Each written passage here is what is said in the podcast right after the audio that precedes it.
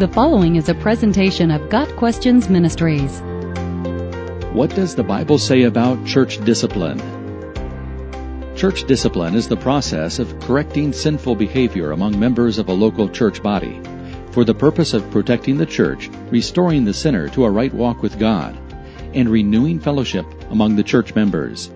In some cases, church discipline can proceed all the way to excommunication, which is the formal removal of an individual from church membership and the informal separation from that individual. Matthew 18 verses 15 through 20 gives the procedure and authority for a church to practice church discipline. Jesus instructs us that one individual, usually the offended party, is to go to the offending individual privately.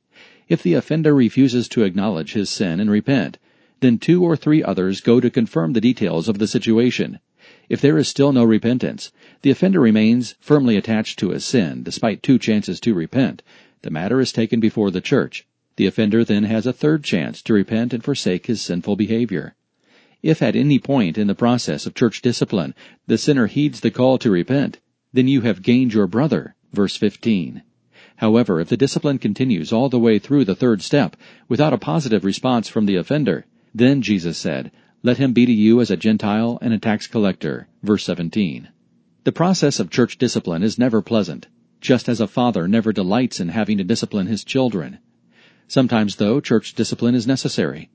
The purpose of church discipline is not to be mean spirited or to display a holier than thou attitude. Rather, the goal of church discipline is the restoration of an individual to full fellowship with both God and other believers. The discipline is to start privately and gradually become more public. It is to be done in love toward the individual, in obedience to God, and in godly fear for the sake of others in the church. The Bible's instructions concerning church discipline imply the necessity of church membership. The church and its pastor are responsible for the spiritual well-being of a certain group of people, members of the local church, not of everyone in the city. In the context of church discipline, Paul asks, what business is it of mine to judge those outside the church? Are you not to judge those inside? 1 Corinthians 5 verse 12. The candidate for church discipline has to be inside the church and accountable to the church. He professes faith in Christ, yet continues in undeniable sin. The Bible gives an example of church discipline in a local church, the church of Corinth, in 1 Corinthians chapter 5. In this case, the discipline led to excommunication, and the Apostle Paul gives some reasons for the discipline. One is that sin is like yeast. If allowed to exist, it spreads to those nearby, in the same way that a little yeast works through the whole batch of dough, verses 6 and 7. Also, Paul explains that Jesus saved us so that we might be set apart from sin, that we might be unleavened, or free from that which causes spiritual decay, verses 7 and 8. Christ's desire for His bride, the church, is that she might be pure and undefiled. The testimony of Jesus Christ and His church before unbelievers is important too. When David sinned with Bathsheba, one of the consequences of his sin was that the name of the one true God was blasphemed by God's enemies. Hopefully, any disciplinary action a church takes against a member is successful in bringing about godly sorrow and true repentance.